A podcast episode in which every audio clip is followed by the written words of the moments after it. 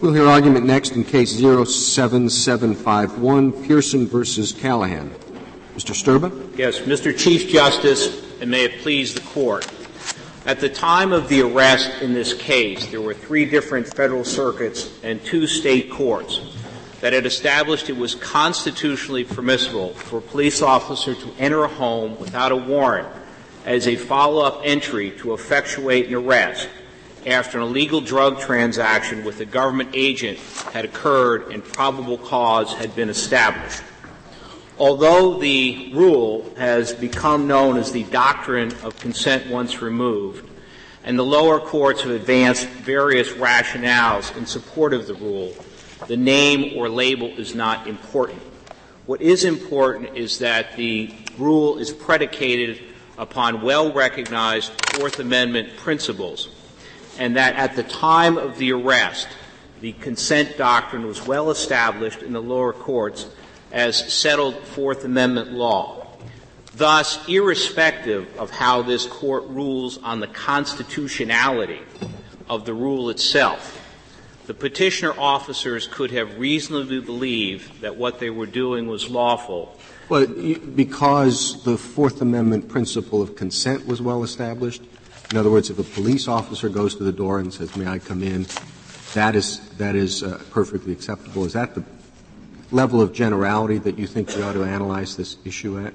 No, certainly we think that you, the, the generality of just pure consent is not the level at which it should be determined. In fact, that was the problem with the Tenth Circuit case. But it has to be, the right has to be f- defined in a specific, clear way and it has to be the contours of the right have to be sufficiently clear that police officers know that when they engage in the conduct, they know that the work they're doing is unlawful. In this case, Mr. Chief Justice, all of the law that was in existing at the time of the entry was supportive of exactly what the police officers did. Well, it seems to me that that misses the point of the case. I mean, the point of the case is that consent to the police was established consent to police informants was not. And that when I consent, uh, I am not consenting to the, to the whole world. If I am consenting to somebody who is not a police officer, that is not equivalent to consenting to a police officer. That's the point of the case. And as I understand it, there was there was only one case uh, at the time this occurred, uh, which equated the confidential informant for the police with the police, and that was the Seventh Circuit case. Isn't that correct? Justice Souter, we're not, we're not contending this is an implied consent case, although that has been a theory that has been advanced in the lower courts. We believe that the way that this was constitutionally lawful, this is really a Lewis case, and that is once you engage in some illegal conduct with a government agent, in your home, you have waived any expectation of privacy. No, but that, that, that equate, in terms of, of existing law, that equates the government agent, which in this case is not a police officer but a confidential informant, with a police officer. And it seems to me that's the nub of the case. Is that person equivalent so that consent to one, in effect, is consent to as many police as want to come in? Uh, or is it not the case? And it seems to me what you've got to argue here is that the confidential informant and the police officer, for Fourth Amendment purposes, should be treated as identical. Absolutely, and we do, and we think that. And there's no clear law on that. That's why we're here. No. There's one at the time this case was, uh, this search was made, as I understand it. There was only one case which held there was such an equivalence. Is that correct? There, there are two points, Justice Souter. First of all, with respect to the lawfulness of a confidential. Well, first, first, just um, I want to hear what you say, but just tell me: is is it correct that at that time there was one case that held the equivalence? No, Your Honor. There were actually there were actually three out of the Seventh Circuit. The Pollard case out of the Sixth Circuit, which involved a police officer and a confidential. Which was not a circuit case, right? That is a circuit District case. case? That was a circuit court case, U.S. versus. So Pollard. there, there were three circuit court holdings that the confidential informant was equivalent to a police officer? There were three out of the Seventh Circuit, Paul, Diaz, and I think it's Asiano, were all confidential informant cases or the courts ruled squarely that there was no difference between a confidential informant and a police officer. Okay. Did you, now, do you have other circuits that held that? Yes, Your Honor. The Pollard case involved a confidential informant. Where is Pollard from? Sixth Circuit. Sixth. And they cited in support the confidential informant cases from the Seventh Circuit. We also read Bramble, which is a 2000, I'm sorry, 1995 Ninth Circuit case, which talked about a government agent, did not draw a distinction between a confidential informant and a police officer as supportive as well. And that's exactly what Judge Kelly determined in the dissenting opinion in the Tenth Circuit. Okay, now why are, why are they correct? Why should the confidential informant be treated as equivalent to a police officer? Well, fundamentally, and, and of course the test is, for Fourth Amendment purposes, is the Skinner test. But once you are a government agent or a government actor, there really is no material difference in terms of what the confidential informant would do or the undercover police officer would do. Oh, but there's an enormous difference between the training and the character of a police officer, and as this very case illustrates, the confidential informers are often very shady characters who can't be counted on to be truth tellers and have a powerful incentive to get someone for the police because in most cases they're seeking to have their own case dealt with sympathetically. So how can you equate a police officer with a confidential informer who is usually someone who knows where the drug house is because he's a dealer himself? Uh, two points. In our reply brief, pages six and seven, we point out the wide variety of confidential informants. They come in many different shapes. How about this? The one in this wasn't this one that fits my description? The one in this case. Uh, this one clearly had a drug problem. This one also attended college. This one also was a star athlete in high school, and this one also was reliable in a previous drug transaction. Moreover, he was trying to, and he was trying to make a deal to get leniency with the police. Well, there, there's no question about that. But once again, he's a government actor, and for purposes of Fourth Amendment liability, it really doesn't matter whether he's a police officer or a confidential informant, as long as he's an agent of the government, which clearly he was. He was a government actor. But, but you, you certainly cannot argue, I, maybe you are, but I, I don't see how you can argue in response to Justice Ginsburg that the integrity to be expected from a confidential informant, taking that as a category of the law, uh, including all sorts of informants, uh, is the integrity that we would expect from a police officer. Well, as a general proposition, Justice Souter, you can't make that kind of determination, as we point out. Why can't I? Because sometimes confidential informants are retired police officers. Sometimes confidential informants are police cadets. Sometimes confidential informants. Then, if if if that is if that is true, as, as it clearly is, they run the gamut from the good to the bad. You can't make the adopt the proposition categorically that confidential informants should be regarded as having the same integrity as a police officer. I wouldn't want to make that statement. I don't know that's material, though, to the analysis under the Fourth Amendment and whether or not once you're a government agent or a government actor, there really is no legal significance that flows from that to draw a distinction between one who is actually employed by the police, taking a paycheck from the police, and one who is not. Well, there's, there's one feature of this that I think is really puzzling. Maybe what this case is about is the Fourth Amendment that requires, with certain exceptions, the main rule is you get a warrant. And here you have a confidential informer going to the place to make sure that they really do have the goods. Then he goes back to the police.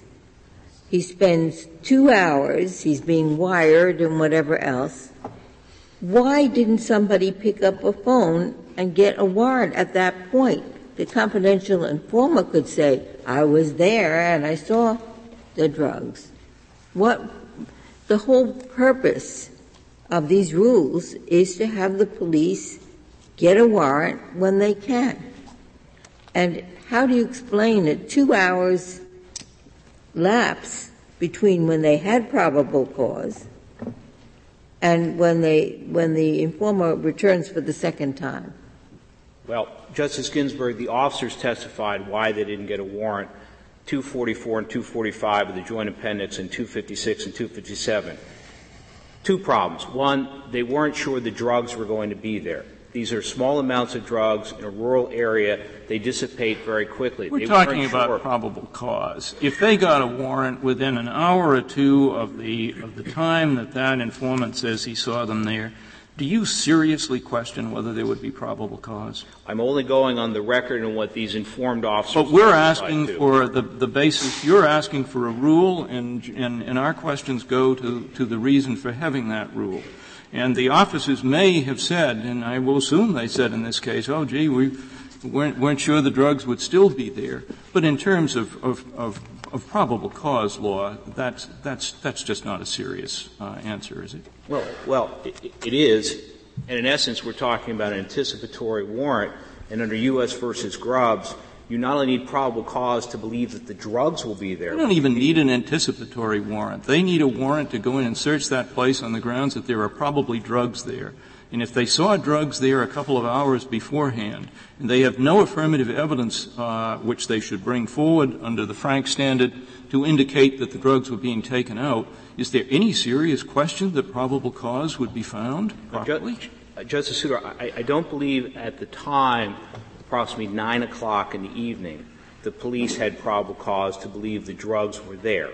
An informant just came out and said there were drugs there, and they don't have probable cause? Uh, at, at the time of 9 o'clock, I don't think it was established that there were drugs. Why I, not? I thought it I think was, it was- was established even not only that there were drugs, but that he actually tasted some. He never told the police that. And the purpose, the purpose of the operation, of course, was to establish that there was in fact drugs in the house, the transaction would occur, and that would conclusively establish probable cause. And I don't think we should fault the police for essentially being careful before they entered the home to make sure that in fact they had probable The, the reason the police are being faulted is that they didn't get a warrant, and the warrant requirement is a, a, a generally good starting place for a Fourth Amendment argument. Justice Ginsburg's point is that if they had an informant who had seen drugs in the place within two hours, they had, had they been before a magistrate, the basis uh, in probable cause to get a warrant. And I still haven't heard why, in fact, they couldn't have got one or why they didn't have the probable cause. Well, as I, as I, as I explained before, they believe the drugs in that I'm not interested in what they personally believed. We're talking about objective Fourth Amendment standards. Did they or did they not have a basis to establish probable cause at that point? Uh, we don't believe they did, Your Honor, and we don't believe they could have gotten a, That an is, anticipatory I, I will warrant. admit that is the most astonishing view of, of probable cause I have heard in this courtroom. Of course they had. Well, the record evidence doesn't substantiate that, or they would have Why- gotten. why doesn't it? Or they would Why- have gotten why doesn't a it? warrant. As I understand, the record evidence is that their informant was in that guy's home and within two hours of the point that we went through the, the, the second entry, uh, he had seen drugs. Why wasn't there probable cause within that two hour period? Because the police did not believe that at, the- at the time that they could have gotten a warrant, that the drugs would not have been dissipated. And they, they as they testified, the magistrate Is that a reasonable said- belief? Pardon me? I mean, we're talking about probable cause, not a, an establishment of mathematical certainty. Here's another point. That is just an option, Justice Souter. The police, if you believe the police could have gotten a warrant, they didn't have to get a warrant. They obviously were engaged in a buy-bust operation, which eventually led them to the particular position where they clearly established probable They, they cause. clearly would have been if they had sent a police officer in. You're asking us to extend the police officer rule to include a confidential informant rule. One reason for doing so uh, is, or would be, that in practical terms there is a need for it. Justice Ginsburg's question was, why is there a need for it when they could have gotten a warrant? And we still haven't heard an answer. In, in rural Utah, and this is page 47 of the joint appendix, the officers testified that one of the reasons why they need to use confidential informants is because the police are all known. And therefore, if they're going to engage in any drug Then why didn't they need- use the confidential informant to get a warrant?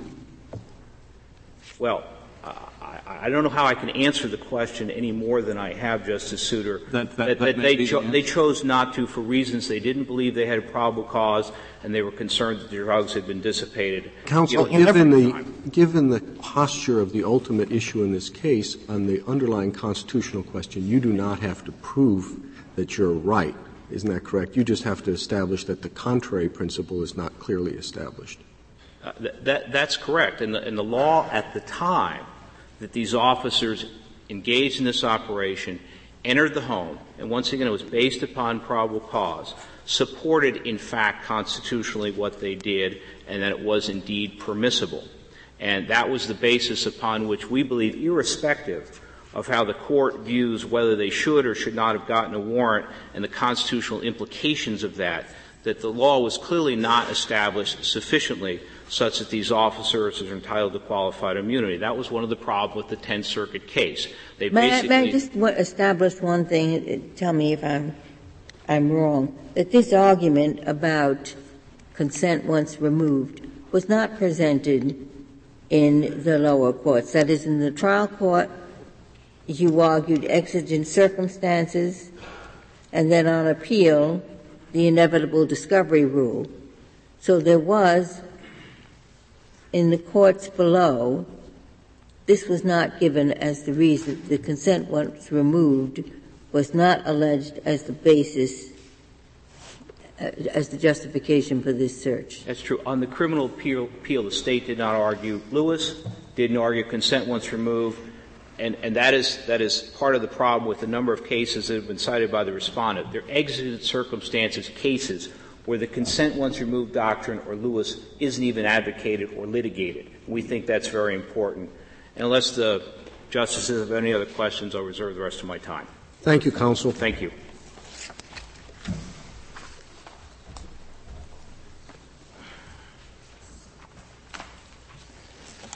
Mr. Stewart. Mr. Chief Justice, and may it please the court. The police entry in this case was constitutional and in any event did not infringe any constitutional right that was clearly established at the time the officers acted. The mandatory order of decision for qualified immunity cases announced in Saucier versus Katz should be overruled. I, I did want to begin by clarifying uh, the answer to your question, Justice Ginsburg, because I'm not sure if it was entirely clear. There, there were really two cases here, one of which was the criminal prosecution of Mr. Callahan, the respondent in this court and the individual officers were not parties to that case that was handled by the state of Utah. And you're correct that in the criminal proceeding, the consent once removed argument was not made, and that led to the motion to suppress ultimately being granted, and consequently, Mr. Callahan is not subject to criminal proceedings. Mr. Callahan did file a civil suit against the individual officers who were involved in effecting the, the arrest, and in that civil proceeding, the consent once removed argument was made all the way up. It was made in the district court and it was made in the court of appeals as well. Mr. Stewart, can I follow up on one other thing that came up during the preceding argument? Isn't the issue whether there was or was not probable cause quite separate from the consent uh, once removed doctrine? Assuming that there was probable cause here, there may be many instances in which the consent once removed doctrine would be applied if it's a valid doctrine where there wasn't previously probable cause. That's correct. I, I, think the consent once removed doctrine would have its greatest utility in cases where the police suspect but don't have probable cause to believe that a particular individual is engaged in criminal activity. And so they send an informant or an undercover police officer in to try to either confirm or dispel their suspicions. They wouldn't be able to get a warrant at the outset because they would not have probable cause at that time of ongoing criminal conduct. But if, if our question is, should uh, consent once removed be recognized as a doctrine that covers the confidential informant in this case, one question that we may sensibly ask is, is there a need to recognize that broad a consent doctrine? And one question that would bear on that would be, in these cases, is there difficulty or impossibility of getting a warrant on a normal probable cause standards. And I think that was the point of Justice Ginsburg's question. Do you doubt that they could have gotten a warrant uh, uh, within the two-hour period? Well, we, we certainly think that they had probable cause. There was testimony from police officers to the effect that magistrates in Utah would be reluctant to grant warrants based on these circumstances because of the possibility the drugs would be dissipated. I, am not in a position to second guess their empirical experience as to the circumstances under which Utah magistrates will and will not grant warrants. But we think as a legal matter there was probable cause and that a warrant should have been issued. But certainly there, there are plenty of circumstances. That's, it's not just this case. Maybe you can tell me. I thought because they were dealing with a confidential informant rather than a police officer, they sent him in to do the dry run. I mean, the, the police officers' ca- cases usually the the undercover police officer goes in, the other police officers are there, ready to come in when he gives them the signal. But the police officers don't ordinarily go through this dry run that they had here with the confidential informant. Well, I would think that with either police officers or with informants, you could have some situations in which the undercover operative has very recently attempted to confirm the presence of drugs, and you could have other cases in which the undercover operative, again, either an informant or a, a, police officer, could hear rumors on the street that a particular individual was engaged in drug dealing, might not have probable cause, and they might decide that the best way to set up the operation was to send this person in to attempt to make a buy at a time when probable cause was lacking. But they would want to arrange the operation in such a way that if the operatives' experience confirmed their suspicions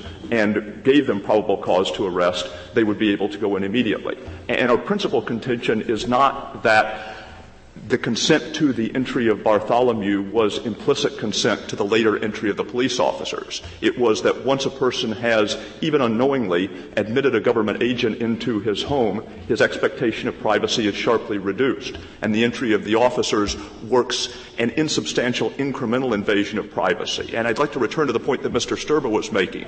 It's true that the informant here lacked the training and skills that, and integrity for that matter that you would expect a police officer to have. But he was, for Fourth Amendment purposes, a government agent, a state actor. If his handlers had instructed him to look for an opportunity to rummage through Mr. drawers. Stewart, could I interrupt you because there's something that hasn't been reached? Do you think that we should answer the constitutional question first or the uh, uh, immunity question first? We think that this court in this case should address the constitutional question first because it is the subject of a square circuit conflict. It's been briefed and, and argued. It's a question that independently warrants resolution. It's quite difficult. I mean, there we don't know quite a lot about whether they would have gotten a warrant, how, how, how dangerous it was, whether the drugs were likely to be hidden. And, and I was thinking of it, so that's why I'm saying this, as a, as a perfect reason, since constitutional questions in this area are, are like the stars in the sky. There are so many. Uh, rather than having the judges answer each one and getting in everything mixed up, why not just have them take whatever is the easier path? As a judge, I'd like to take what's the easier path. Well, if it's easier to deal with the qualified immunity, deal with it and forget the rest of it. I guess the, the, first thing I would say in response to that is we think that the, the balance or the way in which discretion will ordinarily be exercised will typically be different in the case of the lower courts than in the case of this court. Because the principal role of the lower federal courts is to decide individual cases before them, usually in the most expeditious and, and non-controversial way, that. way they Unless can. we do that here, they're never going to get the right message.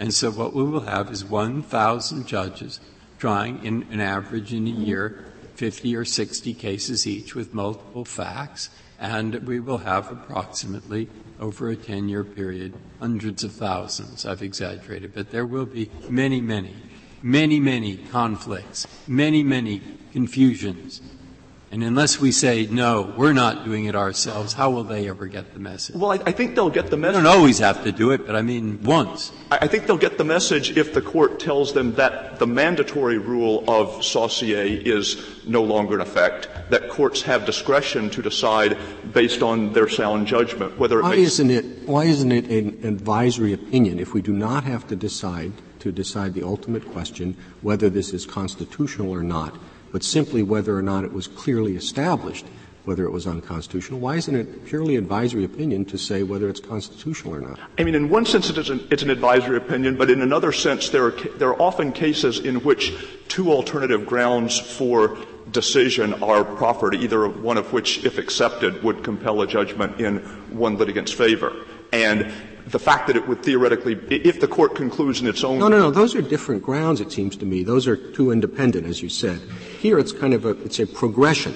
you first ask either, under, under somebody's view, I guess, a Saucier view, whether or not it's constitutional or not, and then whether it's clearly established. I just don't know why the first question isn't purely advisory because you don't have to know whether it's constitutional or not. Well, it's true that if the court announced that this search was constitutional, then it would necessarily be saying, and there was no clearly established constitutional law to the contrary at the time the officers acted. But the court. Question. I mean, look, if I have to answer the constitutional question, and bothers me, is this consent at one remove. What? You're saying a drug seller who lets in a disguised policeman in order to sell him a drug because he thinks he's a drug is suddenly consenting to the entire LAPD coming into his house, I would think that's the last thing he would have thought about wanting, not the first. But that, that would be equally true in the case of the undercover police officer. Well, maybe they both should be the same. But, but I, I, that's what I, I, wanted to know, and it gets back to the merits, not the saucier. We're going through two different things here. Uh, assume this is an undercover officer, not, a, not, not an eight, not an informant. Uh, the undercover officer sees a crime being committed. Uh, he's ready to make the arrest. Can he automatically uh, ask police assistance, and are police, the police then entitled to uh, come into the home in your view, or do there have to be some exigent circumstances? No, we think you could automatically ask for the police to come into the home because the incremental intrusion on privacy by having several police officers rather than one to make the arrest would be insubstantial. But isn't and the reason it's insubstantial is that we have a rule for independent reasons having nothing necessarily to do with this kind of situation in which one officer's knowledge is regarded as another officer's knowledge. The police are regarded as a group. So that we have a rule ready in place saying, you show one, you've shown the whole department. We don't, however, have any such rule with respect to agents generally.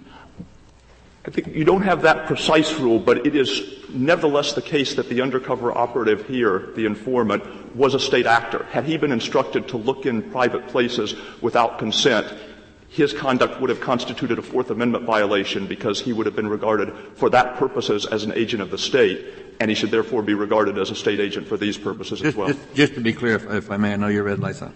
Your position is that if an undercover officer is in the premises, sees a crime being committed, he automatically can invite police in to assist him in making the arrest without exigent circumstances. That's correct. What's, what do I read, what authority do you cite me for that? I, I, don't think this, this court has ever squarely so held. I believe that the respondents concede that because they don't take issue with the fact that consent once removed is applicable when the person already inside is an undercover police officer. Thank you, counsel.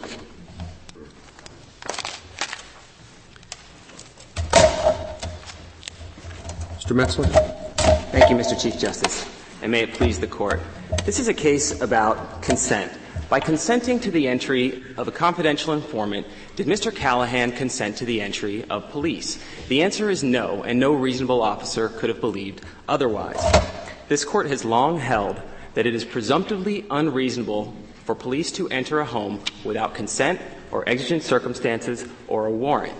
Here, there were no exigent circumstances, there was no warrant, nor was there any consent. You, uh, was Mr. Stewart correct that you concede that if this person entering the house were in fact a police officer, that uh, this would have been okay? No, Your Honor. We think it's a closer case, but if it's a poli- if this confidential informant had been a police officer, it would be the same analysis. There's no exigent circumstance here. There's no consent, and uh, and the consent to the to the police officer in your case would not extend to the. Well, you would, you would agree he could make the, uh, the arrest by himself, assuming a police officer. Yes, he, he certainly could make the arrest, by, himself. But, but, but, you're and, but you're saying he can't um, ask for assistance to to make that arrest effective in all cases. There has to be some exigent circumstance.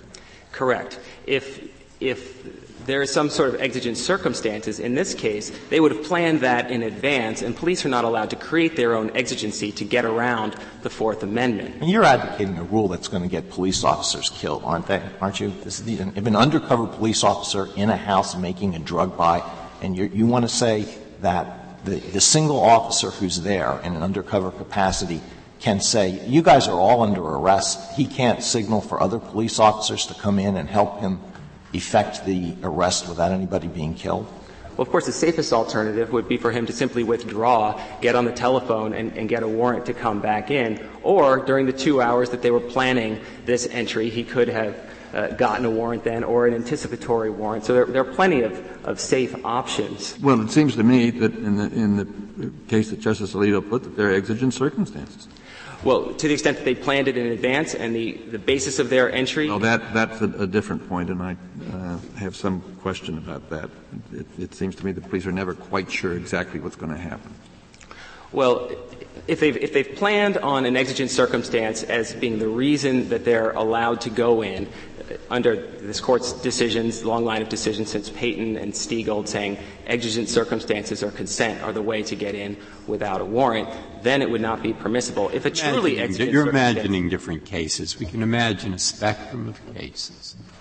In some cases, the policeman or the confidential informant will be there. And he really couldn't have gotten a, a, a thing in advance, a warrant in advance. It wasn't certain and they're in there and they see a lot of drug behavior going on. The drugs are going to be hidden, go, disappear the second he leaves, and if he tries to arrest him, everybody's going to jump on him and kill him. Okay? So there are a lot of cases just like this one, but with a few changes, which are he needs to call the police. And there'll be others where he doesn't. So that's why I'm so uncertain about what it is we're deciding here on the merits we'd have to say on the merits, this is a case where there are no exigent circumstances. Can we say that? I'd not, not want to say never are there. Well, I think certainly in this case there were not exigent circumstances. The informant was on his way out the door. He, he wasn't attempting to make an arrest. No one thought that the uh, that Mr. Callahan would destroy the drugs or that anyone would flee. There were no, and, and in fact, the, the uh, petitioners abandoned exigent circumstances in the Court of Appeals. So I think you can decide this case on the merits saying there were no exigent circumstances and then ask, is it reasonable to think that because there was an informant inside and because he sent out a signal that there was probable cause, a drug transaction had happened inside the house, does that make any difference whatsoever as to whether there was consent? And, and no reasonable officer. At least I find it a very difficult question. Um, I do not find it necessarily a terribly difficult question whether that, whatever the answer is, whether it was clearly established. Precisely because I find the underlying question difficult. You know, you've got a handful of Court of Appeals decisions, you've got a factual variation. The issue is whether to extend the police coming in uh, to a confidential informant. All those questions are very difficult. Um, but precisely because they are, it doesn't seem that the rule, whichever rule is adopted, is clearly established. Why don't, and yet if I were on the lower Court of Appeals, you would say, or, the Saucier would say, I've got to decide that very difficult constitutional question and then decide what's a very easy qualified immunity question. Does that, why does that make sense? With respect, Mr. Chief Justice, I don't think it's a difficult question. At well, I know you don't because you're arguing one side of it. But when you put the concede for purposes of argument that it is a difficult question. Why don't we just tell the lower courts, we do it, we go right ahead to the qualified immunity question by you know, granting cert on one. Why shouldn't the lower courts have the same luxury?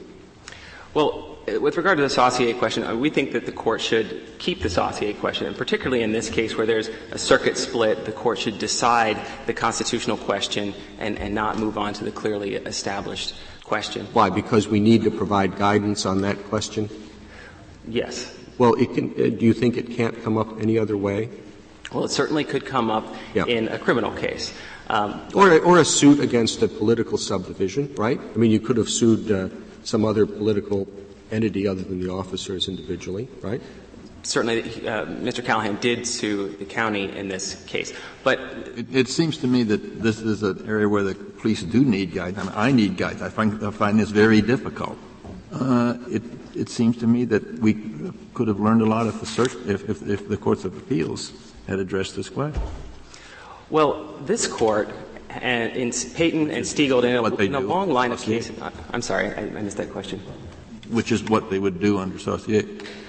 Right. Well, well, I mean, it's important to address the constitutional question First, in, in this case and in other cases, in order to make sure that the, that the law continues to elaborate and that potentially meritorious constitutional rights well, but that was ever my question. There are other ways for the law to develop. The issue can come up on the merits in a suit against the municipality, which doesn't raise the qualified immunity question. It can come up if you have a search where the person sues to get whatever was seized back.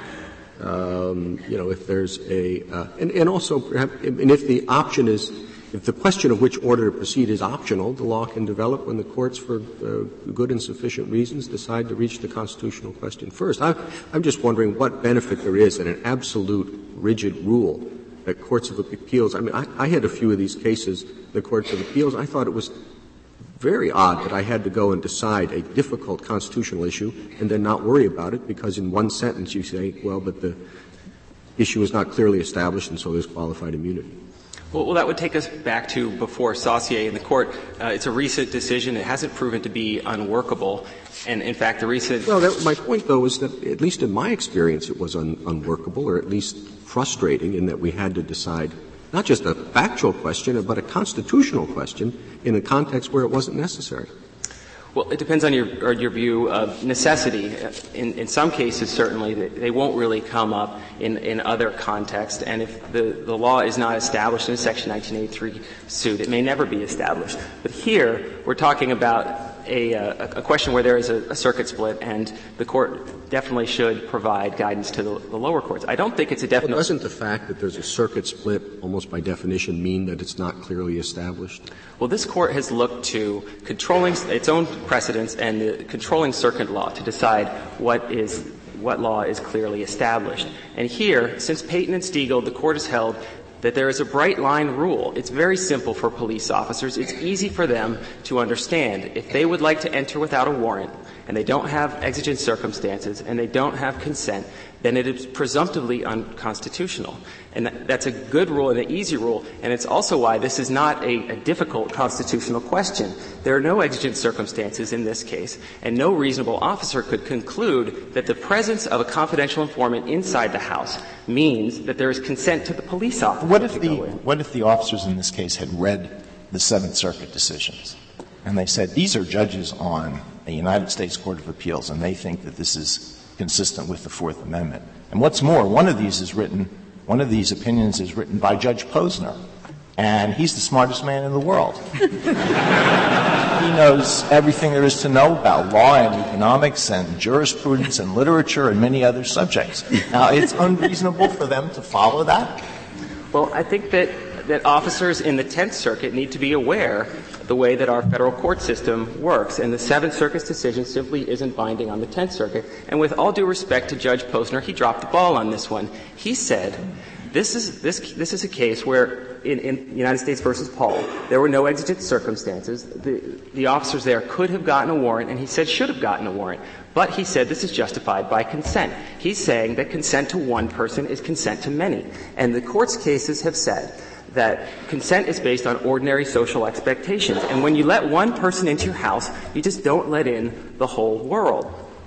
Now, so if the, if the Tenth Circuit says this is not allowed, and every other circuit since the Tenth Circuit's decision has held that it is, uh, is that clearly established that it's not allowed in the Tenth Circuit?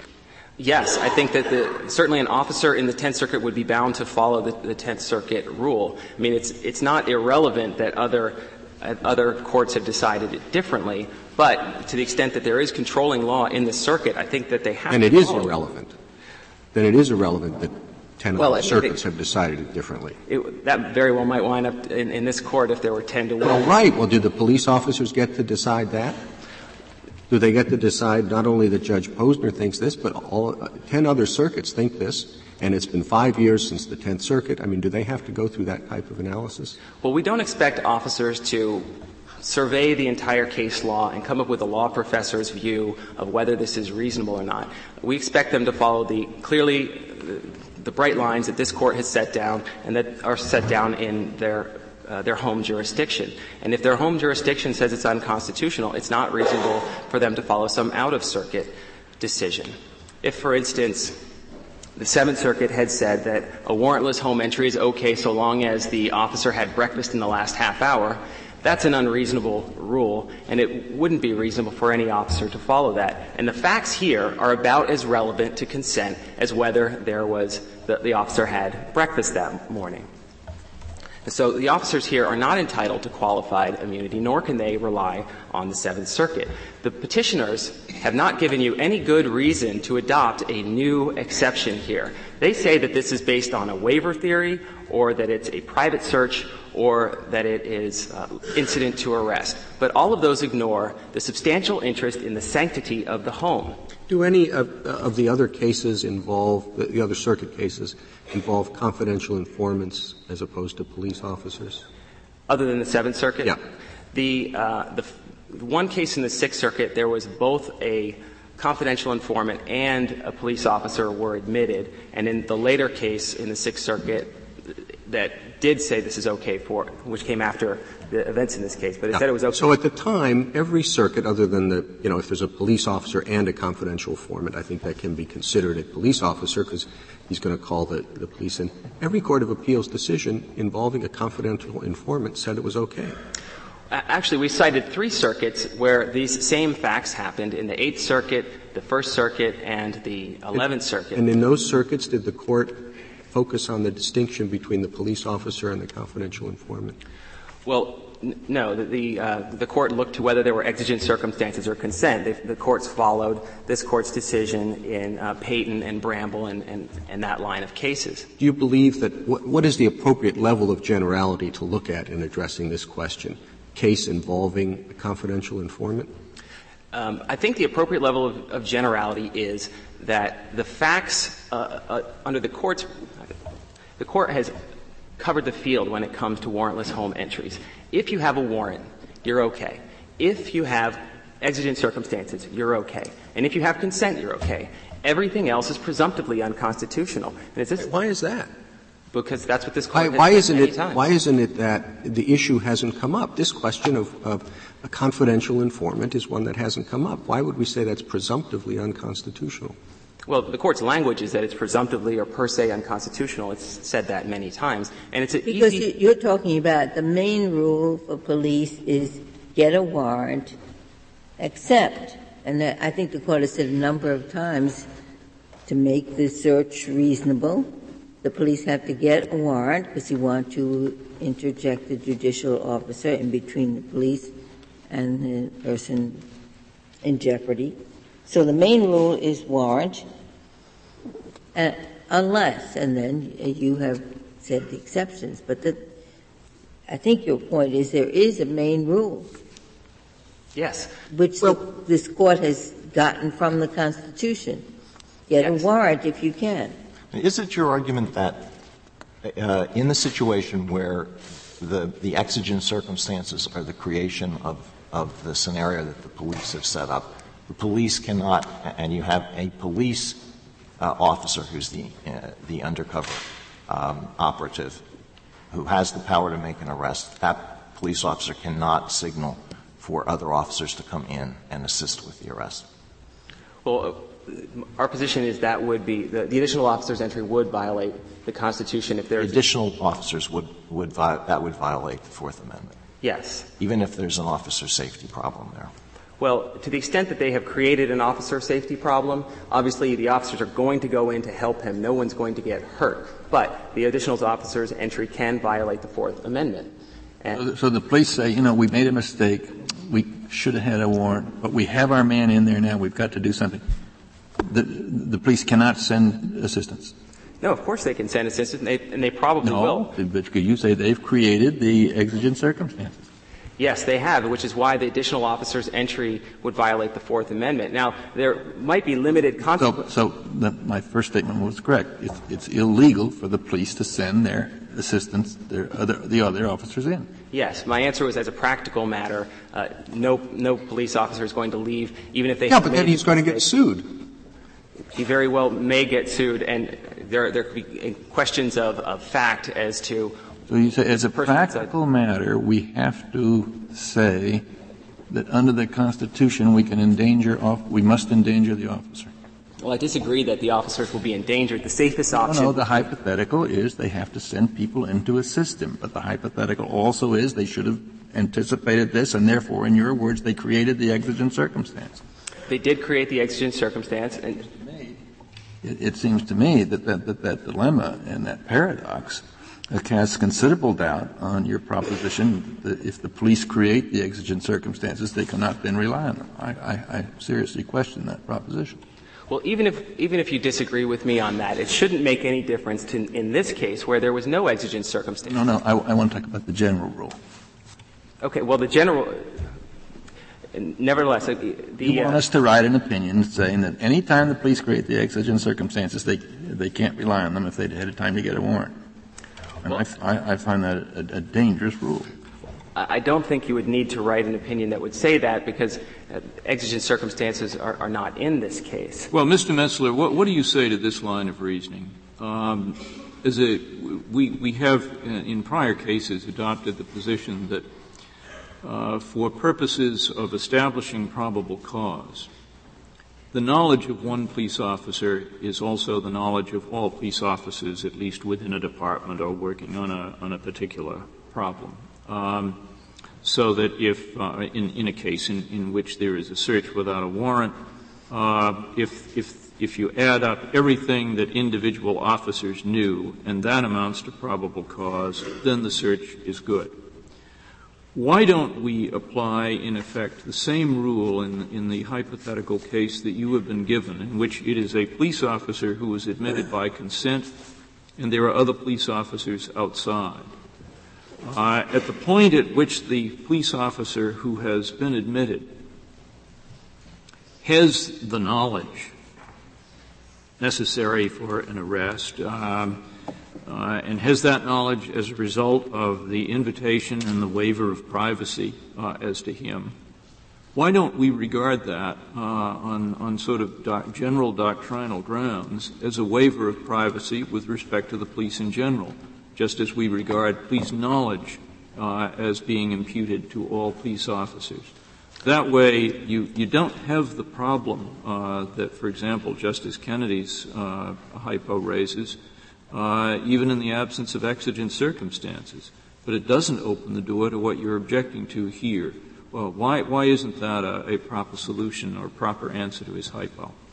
Well, uh, if you were to adopt that sort of, I, I, think that you, you certainly could adopt that rationale, but I don't think the way, the way to get there is through a, a waiver because really there's nothing that the person, the suspect has done uh, that he knows about that would mean that he waives the expectation that additional people will come in. There might be under no. You're, you're absolutely right in terms of his psychological process. The only person he's invited in is the one person the reason for coming up with the answer I suggested is a broader doctrinal reason.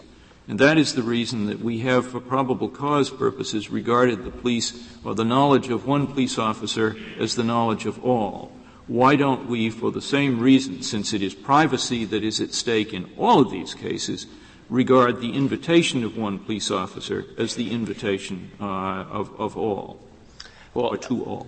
Again, I don't think that, that the way to get there is through consent. If you wanted to balance and say, well, the, the government has an agent in there who can, who is making the arrest, and there's this, there are safety concerns and other reasons why we would want to do that, that might be one way to get there. I don't think it's through consent. Well, it would be consent to the one officer plus a doctrinal basis to uh, construe that consent for Fourth Amendment purposes as, as a broader consent. That's, yes. that's what we would be doing. Yeah, well, we, okay. we, wouldn't be doing it because the, the individual in the, in the trailer says, I am inviting in the whole LA Police Department. We're doing it because he invites one LA police officer in, and we have a doctrinal basis for regarding the police, as it were, uh, collectively uh, rather than individually for probable cause purposes when privacy is at stake. Well, that would be that would certainly be a basis to allow this for police officers. Uh, and the, the right. court could adopt it. Would not it open would, the door to, uh, I guess, to what you're objecting to. Well, why would I, probable I cause solve the problem at all? There's clearly probable cause here. They're, they're listening to what goes on. So they're, they're, do you dispute that when they hear that, that the drug transaction is taking place, that they, they lack probable cause? No, I think they do have probable cause. But in Payton, the court said that police officers who are outside, who have probable cause, need more than probable cause to get inside. They need a warrant, exigent circumstances. Right. I, I think I may have created this problem for you, uh, and, and, and maybe uh, I, I should get you out of it. I'm not suggesting that the, that the probable cause rule is what is operative here. I'm saying that for probable cause purposes, we regard the police collectively. And why, since uh, privacy is at stake there and is at stake here, why shouldn't we have a collective consent rule too? You, you certainly could adopt that. That, was rule. my proposal. You, you, certainly could adopt that rule, and that would be a, a, an additional reason for police to enter beyond what has been uh, thus far established by this court. How do, how do you decide whether the confidential informant should be considered an employee of the police? Let's say this is the tenth undercover operation he's engaged in. They give him $100 after every undercover operation. I mean, is, is he an employee of the police department? I don't think his employment status is, is what's at issue. The, the question is, is, whether he is an agent of the state for the purpose that he is, is inside the, for the purposes of making an arrest of the person inside the home. Here, the confidential informant, all he's really doing is acting as a surveillance device. He's telling the officers outside what's happening inside, and he gives them probable cause. Why does, that doesn't make him an agent of the police? No, I, I, don't think so. He might be an agent for, for some purposes, but he's certainly not an agent for the purpose of making the arrest inside, which is what they want to do. What if there's a state statute that says that uh, confidential informants uh, may be designated by the police department to assist in making arrests? If there were some to assist in making an arrest of the of the government, then assuming that we're, that we're following uh, Justice Souter's uh, new exception, then I think that they would fall into that exception. Uh, but here, of course, the confidential, there was no such thing. Uh, this confidential informant was not acting for the police. He wasn't making an arrest. There was, there was no. Well, he wasn't doing it on his own. He was acting for the police. He didn't decide, uh, I'm going to do this and, and uh, because, you know, I want to do it, and just so happens the police are involved as well. Well, that's true. He was acting with police, but he wasn't acting for the police. And, and nothing that the, that the confidential informant did inside, even if attributed to police, would give the police the right to cross that threshold. If this confidential informant uh, were a police officer, I, th- I, think you would have to base it on the powers of the police to make the arrest inside, the power of the state to make if that arrest. The, the, even if there is such a thing as citizen's arrest, I think it was part of this record that that they did, do not want confidential informers to go making arrests. So that the, they, the police distinguish the confidential informer.